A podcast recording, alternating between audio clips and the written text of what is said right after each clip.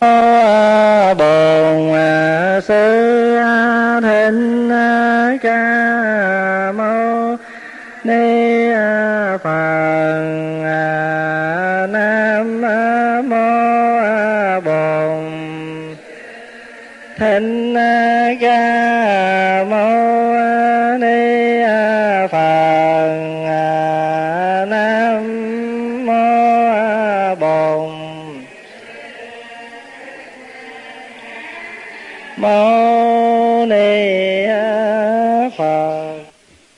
thưa đại chúng mình à, tiếp tục à, luận đại trượng phu đến phần thứ năm gọi là giải thoát thù thắng. Bồ tát suy nghĩ những người ham thích giải thoát thường đến giác ngộ ta. Những người ấy không phải vì tiền của mà đến họ đến chỉ vì tác thành sự vĩ đại cho ta. Cho nên những người nào mà đến à, xin thì không phải là những cái người mà đến thật sự mà xin và những người đã đến là tác thành sự nghiệp vĩ đại cho mình. Cũng như vậy, nếu người nào mà đến khuấy nhiễu mình, người nào mà đến chửi bới mình, người nào mà đến làm cho mình phiền não, thì những người đó không phải là những người làm cho mình phiền não, mà những người đó đang làm gì? Đang tác thành sự tu học vĩ đại cho mình. Thí dụ như giờ mình nói là mình muốn nhẫn, thì thường thường mình phải nhẫn tới gì? Nhẫn ba lần hay bốn lần? Mà hay là nhẫn tới ba la mật? Nếu mà mình nói là mình muốn nhẫn tới ba la mật, thì người nào mà chửi mình nhiều, thì người đó đang tác thành sự nghiệp nhẫn nhục ba la mật cho mình. Bởi vì mình đã hiểu rồi, bố thí ở đây không phải là khi nào có tiền của mới bố thí, mà là gì?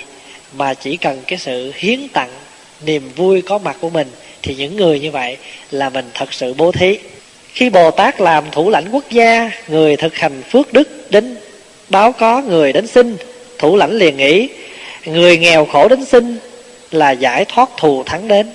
Người nào đến mà xin mình đó là người cho mình giải thoát, là cái sự giải thoát đến với mình. Điều ta rất mong bây giờ đã được. Mình tu là để cầu giải thoát, thì giờ có người giúp cho mình sự nghiệp giải thoát, thì đó là mình đã được mãn nguyện. Bồ tát lại nghĩ, ta vốn không ham địa vị thủ lãnh, chỉ vì muốn làm lợi ích tất cả. Vậy không nên ngồi không trên địa vị lãnh thủ.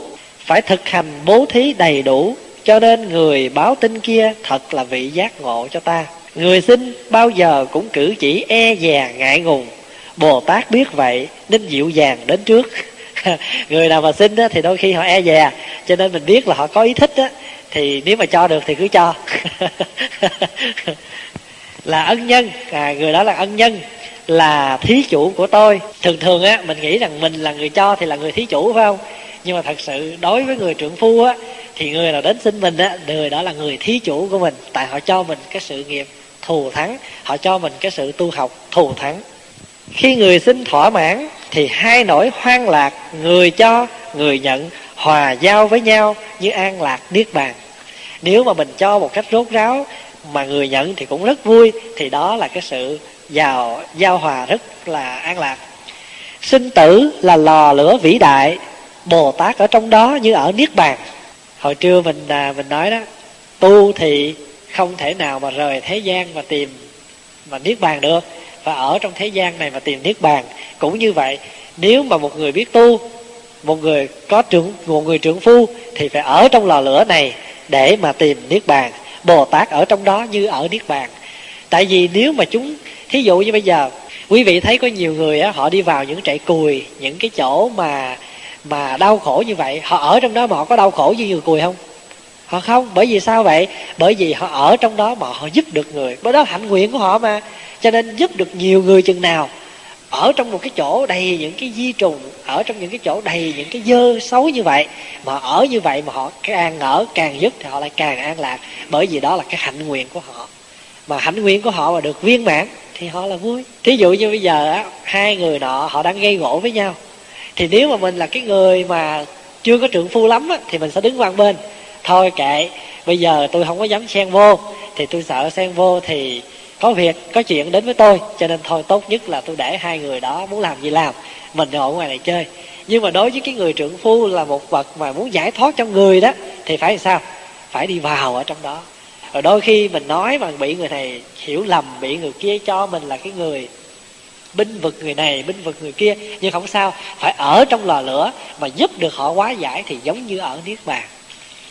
Tại sao thế? Vì bồ tát muốn cứu giúp chúng sinh.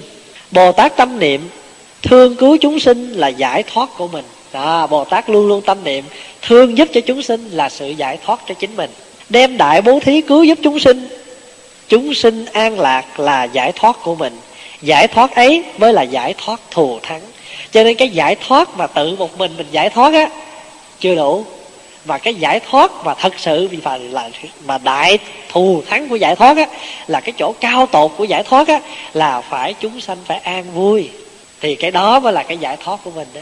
Giống như bồ tát di ba cật thấy không? Chúng sanh khổ thì tôi khổ, chúng sanh bệnh thì tôi bệnh. Cái dạ khi nào mà thấy mọi người đồng an lạc hết, chính là cái giải thoát của mình. Và thật sự như vậy thí dụ như pháo hòa biết có nhiều phật tử mà mình biết cái tâm trạng gia đình của họ đó. Mà khi mỗi lần mở lên đây á, mà mình lại mình hỏi thăm mình nói sao, lúc này sao mà họ nói già lúc này mà gia đình vui vẻ cho tự nhiên mình thấy trong người mình đó nó vui làm sao á. Dù là cái chuyện đó không phải của mình, nhưng mà mình biết được rằng phật tử đó ở nhà bây giờ họ có chuyển hóa, họ có an vui, thì giống như chính mình có cái an vui vậy đó. Thật sự là như vậy. Tại vì mình biết họ rất đau khổ, mà nếu mà mà họ giải quyết được cái đau khổ của họ thì mình thấy nó vui làm sao á. Bởi vì nếu mà họ có vui á, thì họ mới đến chùa tiếp. Phải không? Mình nói họ đến có vui á, thì họ mới có, mình, họ mới có cái niềm tin để chánh pháp. Có nhiều người họ khổ họ khổ hoặc là họ họ rầu, họ cầu xin hoài không được. Thì tự nhiên họ đâm ra bởi vì họ tính tâm, họ chưa kiên cố mà. Họ luôn luôn họ là cho cái sự an lạc, an ổn trong gia đình họ là do phật, do à, bồ tát gia hộ mà nếu không được tức là phật không linh. Thành nữ bây giờ mình nói một cái chuyện rất bình thường là nếu mà họ có an lạc á, thì tự nhiên mình cái phật tử đó mình nói họ cũng dễ nghe. Cho nên có một phật tử á, khi mà họ cầu nguyện hoài không được á, cái họ bỏ không đi chùa. Nhưng mà mình không có giận họ được tại vì tại vì cái đó là cái tâm niệm của một người phật tử bình thường mà tâm niệm của người mà à, một phật tử mà sơ cơ mà. Nhưng mà khi mà họ cầu được một cái gì mà được chút xíu thì tự nhiên họ có niềm tin họ có niềm tin rồi á, thì mình hướng dẫn họ rất dễ. Cái đó là cái cái thông thường cái đó là cái bệnh của chúng sanh mà thôi chứ không có gì khác. Bản thân mình cũng vậy. Nếu mình tụng kinh mình trì chú tuy rằng mình là phật tử thần thành với ai nói mình không cầu nguyện không? Có bao giờ mình lên tụng thầy kinh mà tụng xong rồi là phổ nguyện âm siêu dương thới pháp giới chúng sanh tề thành phật đạo? Ít lắm. Cũng phải là phục nguyện ha. Tư thời đệ tử chúng đẳng cung tụ phật tiền dị khẩu đồng âm tức là khác miệng đồng lời xưng dương phật hiệu phúng diễn chân thừa hồi hướng công đức đệ tử chúng đẳng nghiệp chướng băng tiêu. Là thân tâm an lạc mình là một tràng gian đại hải cho mình, cho ôi, thân bằng quyến thuộc nội ngoại tôn thân. Đủ thứ hết thời ngày xưa còn để là, thứ nhất con nguyện ông bà cha mẹ nội ngoại hai bên, kẻ thác siêu lên người còn vảnh giỏi. Thứ hai con nguyện xa gần lớn nhỏ phước thọ vinh ba, tinh đạo di đà ăn chay niệm phật. Rồi bây giờ mới tới mình nè, thứ ba con nguyện phần con khỏe mạnh, no ấm trọn đời, sống hưởng lộc trời thác về cõi phật. như vậy thì chứ là làm gì làm, nhưng mà cũng phải có dính mình cho đó một chút. Chứ còn ít cứ khi nào mình là phổ nguyện ông siêu dương thôi đâu. Luôn luôn. Cho nên là cái đối với một trượng phu, đối với bồ tát thì cái an lạc của chúng sanh chính là cái giải thoát thù thắng của mình.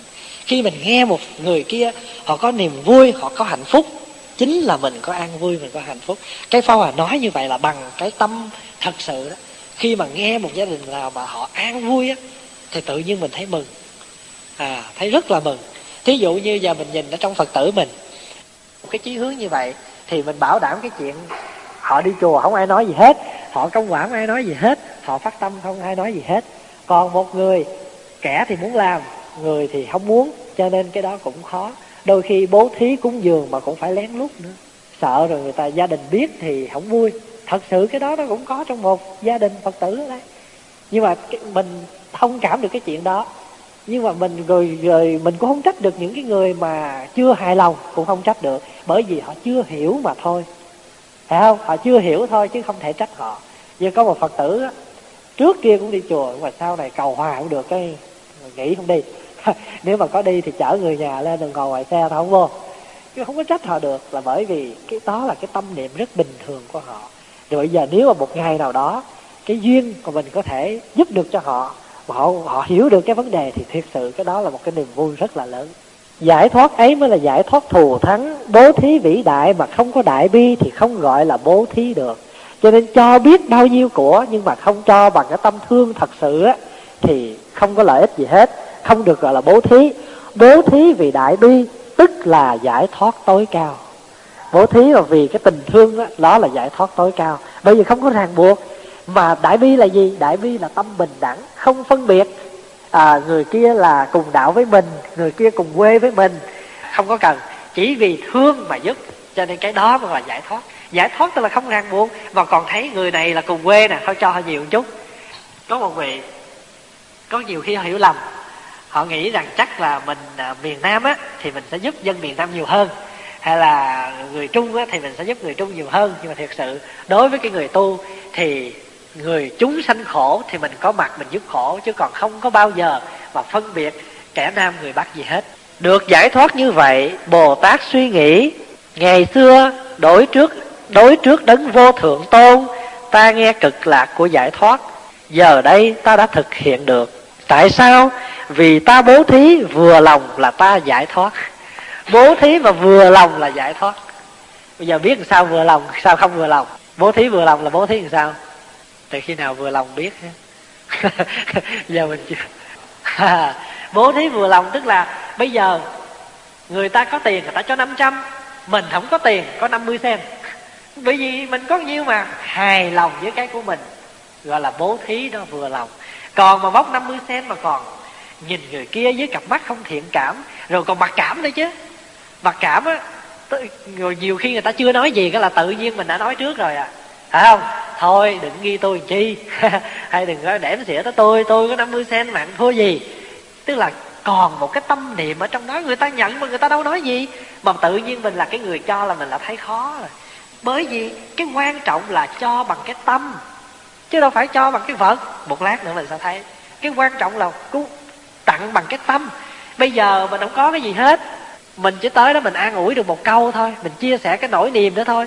Pháp Hòa nói ví dụ như giờ dân Ấn Độ, bên Ấn Độ đó động đất, không có một đồng sen nào cho hết trơn, không có chia sẻ một cái gì với họ hết thôi mặc áo tràng lên tụng thời kinh, hồi hướng cho những nạn nhân đó, phải không? Người còn sống thì được, tai qua nạn khỏi, khách mãn phần thời hồn được, siêu thăng cũng được. Đó là một sự hiến tặng gì nữa? Có sao đâu. Cho nên không cần, nghĩa là nghiễn làm sao mình cảm thấy an lạc khi mình giúp? Không có phải mặc cảm, không phải tự ti, không có phải mặc cảm, không có phải tự buồn là không có tiền. Như vậy thì không có đừng có quan niệm, bữa nay không có tiền cho nên không đi chùa. Có nhiều vị cái quan niệm đó là không có đúng. Nếu sự an lạc của giải thoát nào tương tự với sự hoang lạc của bố thí do lòng thương phát sinh thì ta ưa thích, không thì ta tránh xa ta chỉ thích sự hoang lạc của bố thí, vì ta thấy đó là giải thoát thù thắng. Sự hoang lạc của bố thí do đại bi hành động thì không gì sánh bằng. Sự an lạc giải thoát của bố thí do đại bi hành động không gì thí dụ được. Sự hoang lạc của bố thí phát sinh từ đại bi. Nếu ai muốn dùng thí dụ hình dung, thì vì nó tối cao, nó cực đại, nó vi diệu, nên không thể ví dụ được cái chỗ đó không có thể ví dụ được. Bởi vì nó là một cái sự nó là từ phát xuất từ cái tâm đại bi. Và tâm đại bi là tâm lượng bao dung, không còn ngằn bé của tình thương. Cho nên cái đó không thể ví dụ được. Quý vị thấy giống như hư không, thì làm sao lượng được, phải không? À hư không không thể lượng, không thể đếm. À thì cái sự này cũng không thể ví dụ được. Bởi vì đây là một cái niềm vui thù thắng. Giống như thí dụ giờ quý vị vui á do cái sự an lạc trong lòng mình đó, không có thể nào mà mà giải thích cho người khác được hết, không thể nào cho người ta được cái đó hết. Mà nếu có nói đi nữa cũng được, cho nên muốn như vậy thì phải làm sao? Chỉ có cách là người đó phải tự làm cho họ được cái việc đó thôi. Cho nên giống như mình nói bây giờ làm sao để mà qua mình học bát nhã thì là sắc tức thị không không thức thị sắc. Và thấy được cái ngũ quẩn là dây không, cho nên độ nhất thiết khổ ách. Học như vậy là chỉ học trên văn bản học trên cái sự à, to thuốc thôi chứ chưa phải là người thật sự. Uống bây giờ khỏi cần phải nói nhiều chỉ cần làm sao mà ngồi thì một quán chiếu mà nghĩa là thực chứng được cái đó thì mới gọi là quán tự tại được. Còn không thì chỉ là hiểu được cái chuyện đó thôi chứ chưa phải là người hiểu đạo chứ chưa phải chứng đạo. Mà muốn chứng đạo thì phải tu tu đạo. Mình có tu thì mới có chứng. Còn hiện giờ là chúng ta hiểu thôi. À còn nếu có tu tu chút chút thôi chưa tu nhiều bây giờ qua phần thứ sáu là người cho đặc biệt. Đại bi chủ đạo bố thí, tức là bố thí, cái sự chỉ đạo của bố thí là do tâm đại bi. Sự bố thí ấy đem lại an lạc đầy đủ cho chúng sinh. Người bố thí an lạc chúng sinh như vậy là người thù thắng. Người nào bố thí an lạc cho mọi người thì là người thù thắng. Sáng ra, nở một nụ cười tặng cho người. Đó là một sự cho thù thắng. Bởi vì có nhiều khi người ta có nhiều người họ có tiền nhưng mà họ không có nụ cười. Quý vị có thấy không? Có nhiều người họ giàu lắm nhưng mà trên gương mặt của họ không bao giờ có mùa xuân. Là bởi vì họ phải đâm chiêu họ suy nghĩ. Họ suy nghĩ coi mình phải nghĩa là bán như thế nào để mà khuếch trương hơn nữa.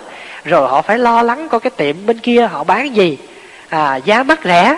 Mà nếu mà mình nghĩa là tìm đủ mọi cách mà nếu mà có thể làm được. Cho nên trong cái đầu họ không bao giờ họ rảnh không bao giờ họ giải thoát. Cho nên lúc nào trên gương mặt của họ cũng đâm chiêu hết. Cũng là suy nghĩ hết. Còn mình bây giờ á, mình không cần. Không? người nào mà có cái âu lo như vậy mà chỉ cần mình tới cho họ được cái niềm vui, cho được một phút thoải mái thôi, thì mình là cái người cho thù thắng. Thắng hơn giải thoát. Người bố thí an lạc cho chúng sinh được là do thực hành đại bi, tâm đại bi rất bình đẳng đối với tất cả chúng sinh. Đó. Tâm tâm đại bi là quý vị nhớ là tâm đại bi là tình thương không dính mắt và tâm đại bi là tình thương rộng lớn bao la không rất là bình đẳng không có phân biệt màu da chủng tộc gì hết. À, hàng ngày mà quý vị cúng cô hồ buổi chiều đó là quý vị cũng đang thực hiện cái tâm đại bi đó. Tại vì lúc quý vị thỉnh á phải không? Thập loại cô hồn á pháp giới tứ sanh thập loại cô hồn ngã quỷ chiến sĩ trận vong đồng bào tử nạn thỉnh hết chứ vì như vậy thì da đỏ, da đen, da vàng, da trắng gì, ai là cô hồn? Ở trong đó thì cứ việc về mà thọ hưởng. Khăn, buổi chiều mà cúng đó là trải cái lượng từ bi đó. Rồi thuyết kinh cho họ nghe đó, quy y cho họ đó. Phải không? Quy y cho họ đó, rồi khuyên họ đó. Khuyên họ, thần chú gia trì tịnh pháp thực, phổ thí hà sa chúng phật tử, nguyện giai bảo mãn xả sang tham, tốc thoát u minh sanh tịnh độ. Đó là những lời cầu chúc rồi tụng vào đầy đủ thời công phu thì tụng cho họ một thời kinh di đà, thiết cảnh giới di đà cho họ nghe. Xong rồi vì họ mà tụng sám hối, hồng danh, sám hối cho họ, rồi sau đó mới thí thực cho họ dùng. Mà những cái hành động đó là hành động của đại bi cả. Hành động đó, hành động của đại bi. Đó là tâm từ bi bình đẳng. Bố thí như vậy mới gọi, mới là người thí chủ. Bố thí không được như vậy thì chỉ là người hành khất. nếu mà bố, nếu mà nếu mà cho mà bố giúp mà không có không có cái tâm lượng đại bi thì chỉ là người xin chứ không phải là người cho. Sự bố thí của ta làm cho người nghe mà phải cảm động, mới là người thí chủ tốt. Bố thí không được như vậy là, thì chỉ là kẻ tâm xen tạp. Bố thí thế nào cho người quan hỷ nhận lãnh mới là thí chủ toàn vẹn thường thường á thì mình không cần. Người ta đến sinh mình thì người ta phải bi lụy chứ tại quỳ lụy mình chứ tại sao là mình phải làm cho người ta quan hỷ? À thật sự quý vị biết không? Nếu mà bây giờ mình nói một cách bình thường nếu đặt trường hợp mình là người đến sinh nè đến sinh là đã là một cái ngại rồi mà cái người cho mà cái tư cách cái cái, cái cách của họ cho mà họ không có mình cũng nhận diện được vậy có đôi khi vì tự ái mà không nhận nữa. Có phải vậy không? Có đôi khi mà người ta cho, mà người ta cho một cái kiểu cách của người ta là mình dứt khoát. Cho nên quý vị thường ở ngoài đời đó, nghèo chết bỏ chứ không nhận cái này. Không, nghĩa là đói, nghĩa là rụt xương không bao giờ nhận. Bởi vì có nhiều khi tư cách của mình cho chưa trọn vẹn. Cho nên là cái người bồ tát, là người thực hành bố thí, ban cho, là người đại trưởng phu, thì phải rất khéo léo cái vấn đề này. Rất khéo léo khi mà cho. Rất khéo léo khi an ủi quý vị nhớ đây, bố thí đây, không hẳn chỉ là có tiền của mới gọi là cho, mà bất cứ qua một cái hình thức nào, dù là lời an ủi vỗ về, dù là cái sự có mặt của mình, nhưng mà phải tùy lúc mà ăn, biết lúc nào người đó thật sự cần. Có đôi khi cái người ta khổ, đến nói vài ba câu, có kết quả. Rồi cũng có nhiều người á, mình chỉ cần đến có mặt ngồi đó mà tự nhiên họ cũng vơi khổ. Phải vậy không? Rồi có nhiều khi á, họ đang buồn khổ mình chỉ cần im lặng, hiểu được cái tâm trạng của họ. Họ đang rưng rưng, chỉ cần cầm nhẹ nhàng, cầm một tờ giấy tới để nhẹ vào trong tay họ. Không để cho ai biết, không cần phải cho người ta biết rằng tôi biết bà này khổ này cho nên tôi mới đem cho bà miếng giấy nè. Mọi người để ý nghe, bà đang khóc kìa. Thì như vậy thì cũng chưa khéo. Phải làm sao mà người ta khổ, người ta đang giấu gì? Mà mình hiểu được cái tâm trạng đó, chỉ cần một cái tờ giấy lau nước mắt mà nhẹ nhàng, âm thầm tới giúp là một cái sự hiến tặng tột bực là một cái hiến tặng tối thắng. Cho nên á, nếu bố thí mà không được như vậy thì gọi là người thí chủ mà tốt á, là phải qua, phải làm sao cho cái người nhận họ quan hỷ kìa, thì mới gọi là người bố thí toàn vẹn. Có nhiều khi á, quý vị tới giúp mà quý vị không được, người ta mang ơn mà ta còn chửi nữa. Thật sự là có những cái sự việc nó xảy ra. Lên giúp mà người ta không mang ơn là bởi vì sao? Bởi vì cái cách cách của mình tới giúp, cái cách của mình tới làm á, người ta không hài lòng. Cái chuyện người ta đang giấu mà mình lại muốn phô trương, ai cũng biết. Phải không? Cho nên cái đó phải rất là cẩn thận. Cái người mà đức phật là một người rất là khéo, bồ tát là một người rất là khéo, rất là khéo trong cái sự giúp đỡ. Rất là khéo, khuyên cũng khéo mà rất là khéo. Cho nên mình là cái người mà đệ tử của các ngài, đang học theo hạnh của các ngài thì mình cũng học được cái khéo của các ngài cắm hoa là một nghệ thuật may đồ là một nghệ thuật, nấu ăn là một nghệ thuật, thì giúp người cũng phải giúp theo cái nghệ thuật. Khi nào cái sự có mặt của mình rất cần.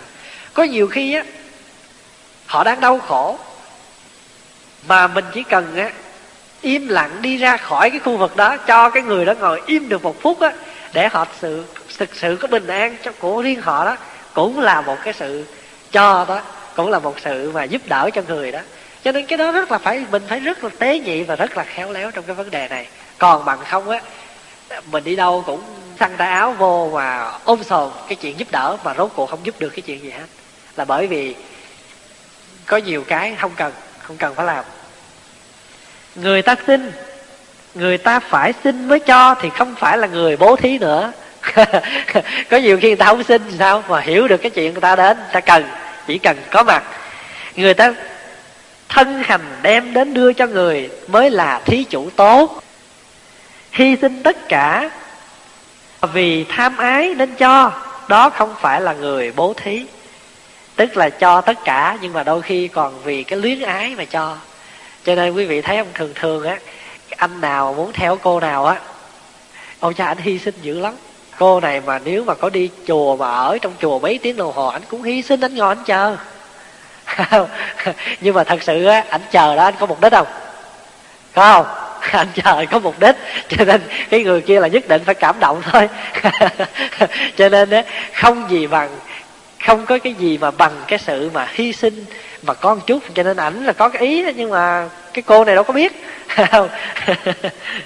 Nhưng mà khi mà được việc rồi thì sao? Không có phải dễ cái bà nghèo mà làm cho người xin đó nghèo mà làm cho người đến xin vừa lòng thì đó là thí chủ tốt. Cho bằng tâm đại bi mới là thí chủ vĩ đại. Còn giàu có mà người đến xin không vừa lòng thì là kẻ bần cùng. À, quý vị thấy không?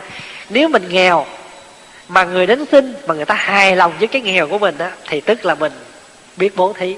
Mình là người thí chủ tốt. Còn mình giàu cho biết bao nhiêu mà cái người đến xin họ phiền thì mình á, thì là người chưa có biết bố thí là người bằng cùng.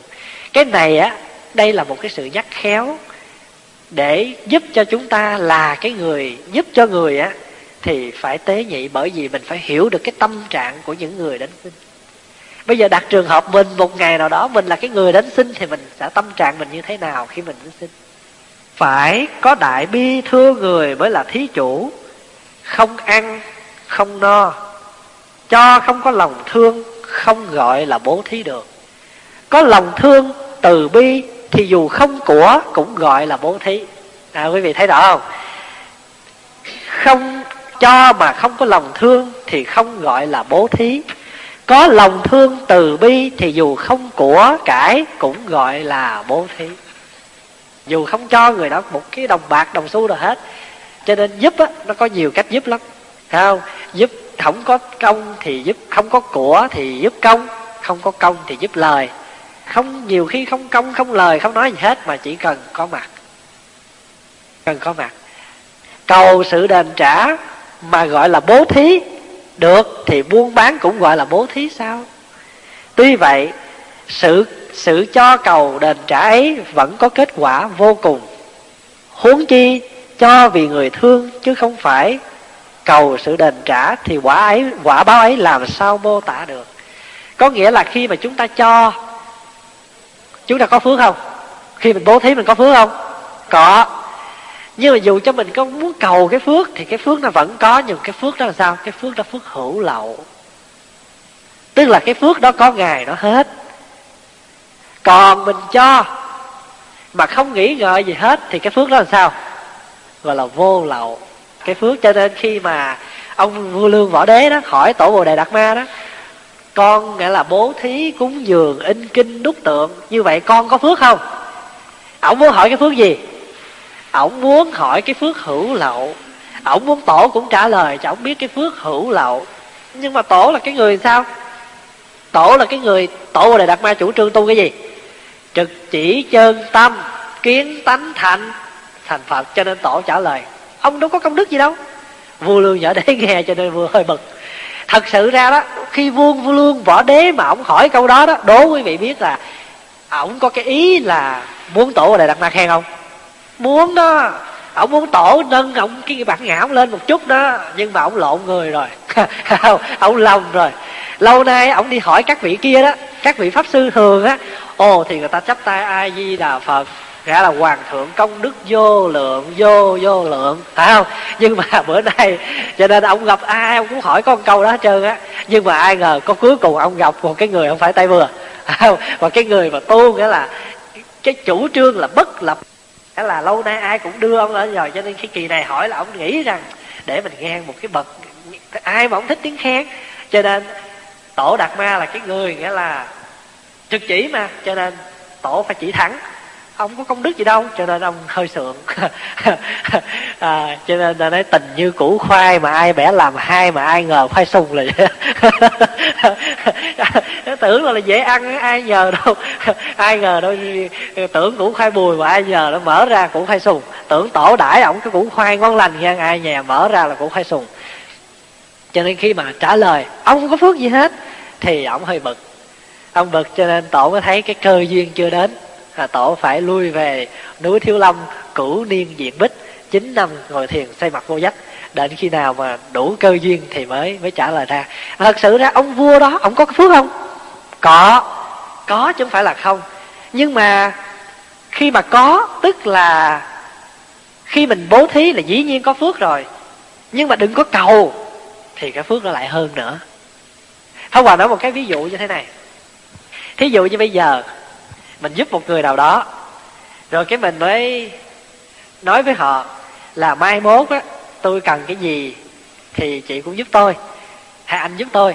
Thì dĩ nhiên là khi mà một mai mốt mình hữu sự, mình cần, rồi người ta, dĩ nhiên là người ta phải nhớ ơn mình mà người ta phải đền đáp thôi. Nhưng mà khi xong rồi thì sao?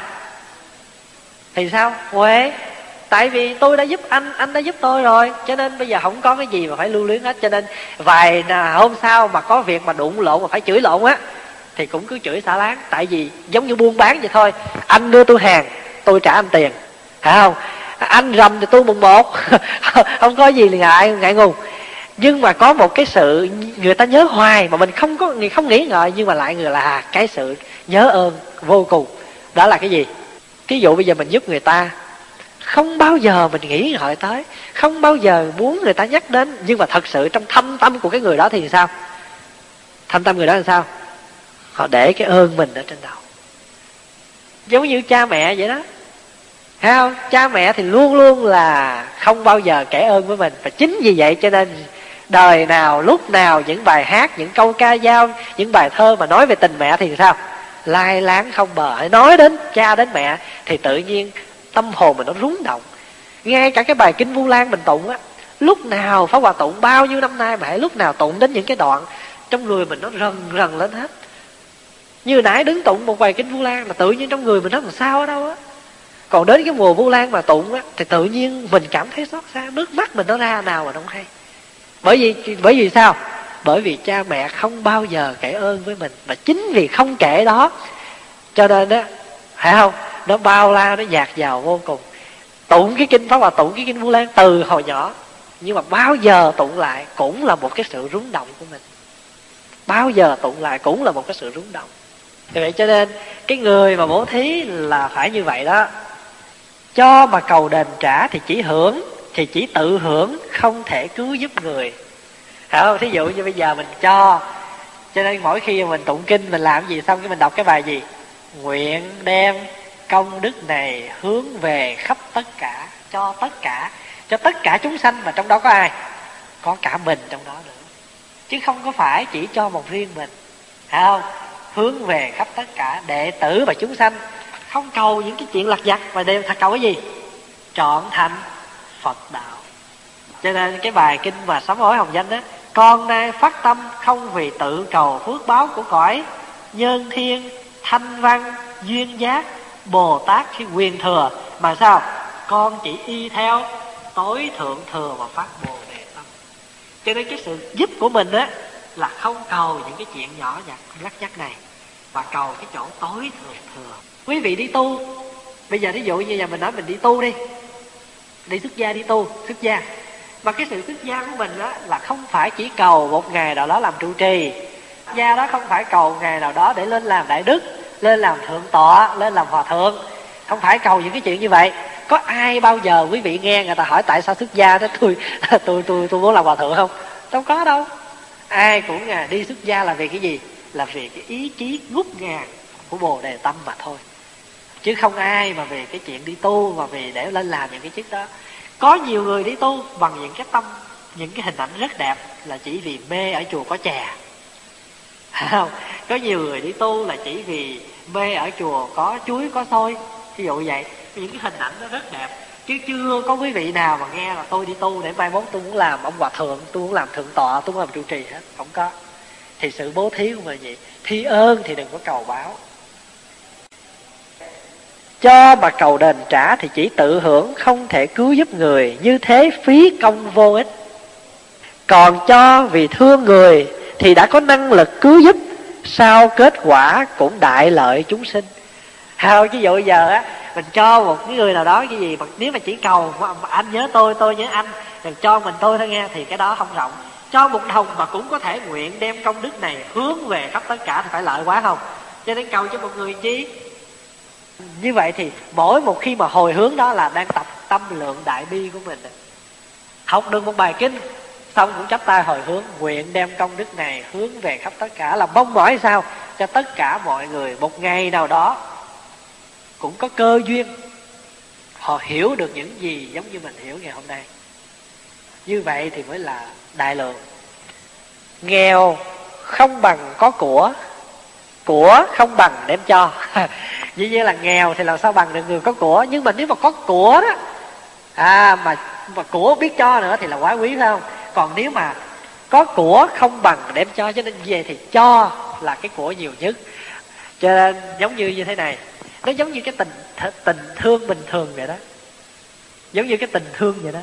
Nếu mà mình chỉ thương một người á, thì sao? Lỗ không? Lỗ. Các hòa thượng á, các hòa thượng là luôn luôn á, là nhắc mấy vị mà trẻ đó. Ví dụ như gặp pháp hòa, các thầy và trẻ trẻ là các ngài hay nhắc lắm. Đừng có thương một người nghe chưa? Thương một người là lỗ lắm. Hỏi giờ thương sao? Nên phải thương nhiều người. Tại vì ý các ngài đó là không muốn mình dính mắc bởi một người, mà luôn luôn cái tâm mình đó là sao? Nó trang rãi cho tất cả mọi người. Mà khi mình, cái tâm mình trang rãi cho tất cả mọi người á, thì mình không thấy cô đơn. Khi mà mình không có người đó, còn nếu mình chỉ dính mắc một cái người đó thôi á thì tự nhiên mình cảm thấy khi thiếu một người đó thì mình thấy sao? Sao? Như mất cả một bầu trời. Rồi khi mà thấy thì mình thấy mình không có ai hết trơn á, thì lúc đó mình cảm thấy mình lạc lõng bơ vơ. Cho nên là đời tôi cô đơn, nên đi đâu cũng cô đơn là vậy đó. Còn cái người mà không có cô đơn là bởi vì tình thương của họ luôn luôn họ trang rãi, đi đâu họ cũng cô đơn hết. Phải không? Là tăng sĩ bốn phương trời rảo bước, không nhà riêng, không ràng buộc tình đời đem từ bi trang rải khắp nơi nơi, cho vương thế vơi đi bao sầu hận. Và vương thế vơi đi bao sầu hận, tức là vương thế có an. An lạc, mà vương thế mà có an lạc thì mình cũng an. An lạc. Họ mà an lạc thì họ đi chùa, họ đi chùa đông. Nói về vật chất họ cúng dường. Còn nói về tinh thần thì họ đi chùa đông. Họ làm cho mình phấn chí tu hành của mình. Cho nên, ở, nếu mà ở ngoài phật tử họ an lạc, thì mình cũng an lạc. Cho nên cái sự làm của mình á là vì mọi người là vì chung chứ không hồi hướng cho một người. Cho nên nghèo không bằng có của của không bằng đem cho. Quý vị nào mà không tin đó ha thì quý vị cứ cho thử là biết. Cho nên hôm rồi đó có một cô phật tử cổ ít đi chùa mà mới đi đây hai ba lần. Em bữa đó tình cờ cô, cổ nghe được cái bài đại trường phu này. Rồi cô xuống cô nói thầy ơi bữa nay thầy nói đúng một điểm đó con thấy đúng á con có nhiêu tiền mà ai xin con móc cho mà sao con thấy con không nghèo? À, hãy cần tiền cái tự nhiên sọt sọt với cái túi cái đâu đó rồi là nhiều khi cái tiền của cổ đó cổ đẻ nào có đâu hay. Cho nên đâu có nhớ đâu. Thành thử ra cái bữa nào lâu lâu moi ủa sao trong này có hai chục? Trong này có ba chục? Mà không bao giờ hết tiền. Cũng như vậy quý vị mà có cái miếng ăn mà đem tặng cho người khác không bao giờ quý vị đói. Tự nhiên ở đâu rồi cái cũng có thức ăn ăn hoài ăn hết cái chuyện đó là nó thật như vậy đó. Cái chuyện cho nó thật như vậy đó cho nên đó cho mà đừng có nghĩ ngợi gì hết phải kệ đó. À, có nhiều cứ đem ra cho thì tự nhiên rồi nó có à nó có liền à cho nên đừng có ngại. Đừng có ngại. Cho nên hôm trước Pháp Hòa mới nhắc đại chúng cái vấn đề mà tùy hỷ đó không? Một người nào ở đến đây nè họ không làm mình thấy họ đâu có cúng gì đâu. Họ không có làm cái gì hết á mà tự nhiên cái tới giờ ăn của họ, họ ăn. Cũng không sao bởi vì sao? Họ đang giúp cho mình đó. Phải không? Họ đang giúp cho mình đó. Họ đồ chùa mà có bao giờ mà mà mà, mà họ hết hết đâu. Cho nên họ mà ăn được bữa cơm chay á họ no rồi cái họ không ăn tô phở. Phải đỡ khổ không? Chứ nếu mà giờ không cho họ ăn á lát cái họ đi chùa xong họ đói quá cái ra ngoài ăn tô phở cái lại thêm miếng thịt bò nữa. Thì như vậy thì mình chỉ cần mà người ta tới mà có được một chén cơm chay một dĩa cơm mà đưa ra cho họ ăn họ ăn được bữa cơm chay thì đỡ hơn bữa cơm mặn quá chừng không. Cho nên không có ngại không có lo không có ngại gì hết. Họ ăn nhiều chừng nào thì mình lại vui mừng chừng nấy. Quý vị có thấy bao giờ mình hết gạo không?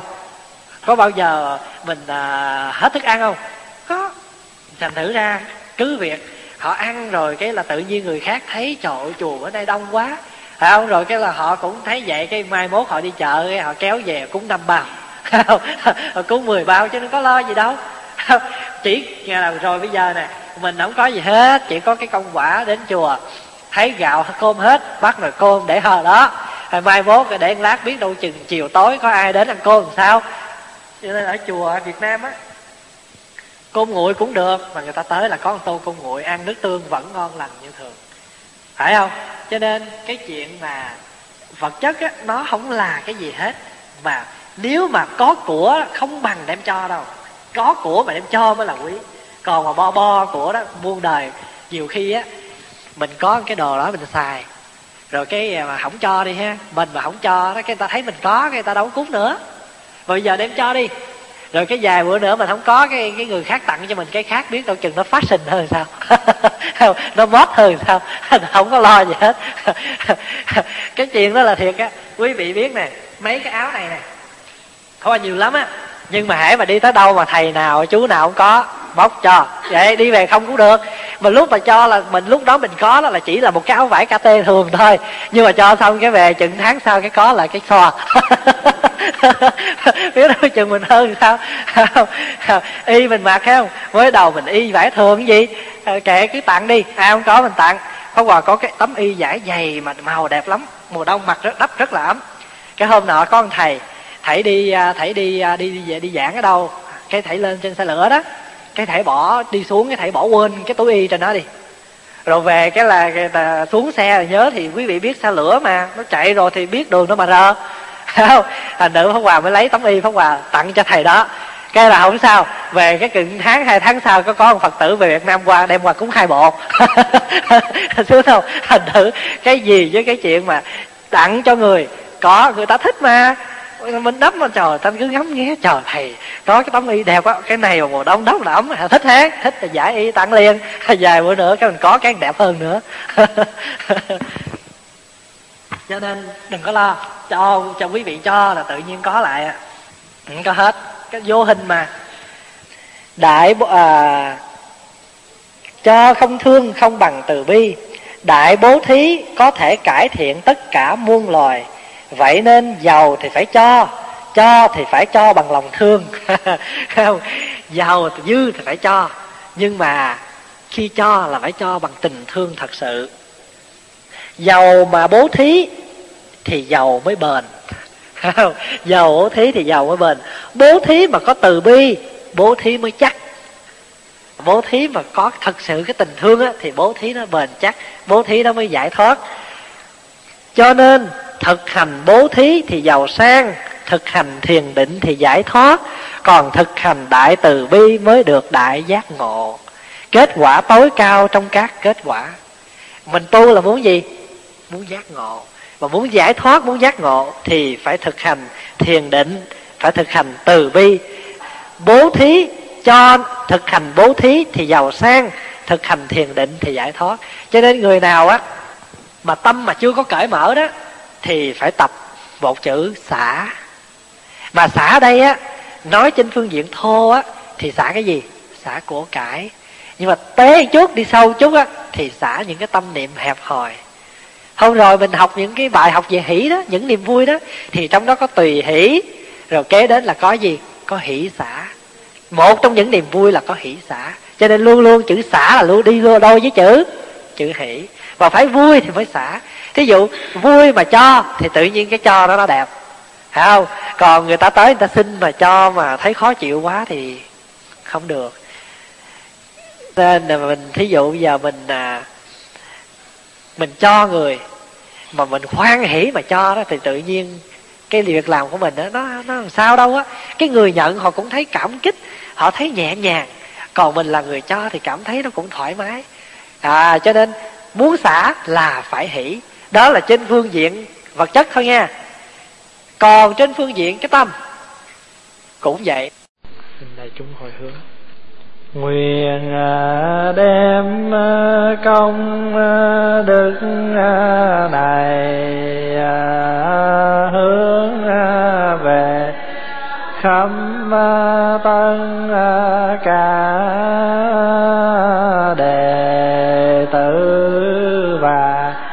chúng à, sanh à, đều trọn à, thành phật.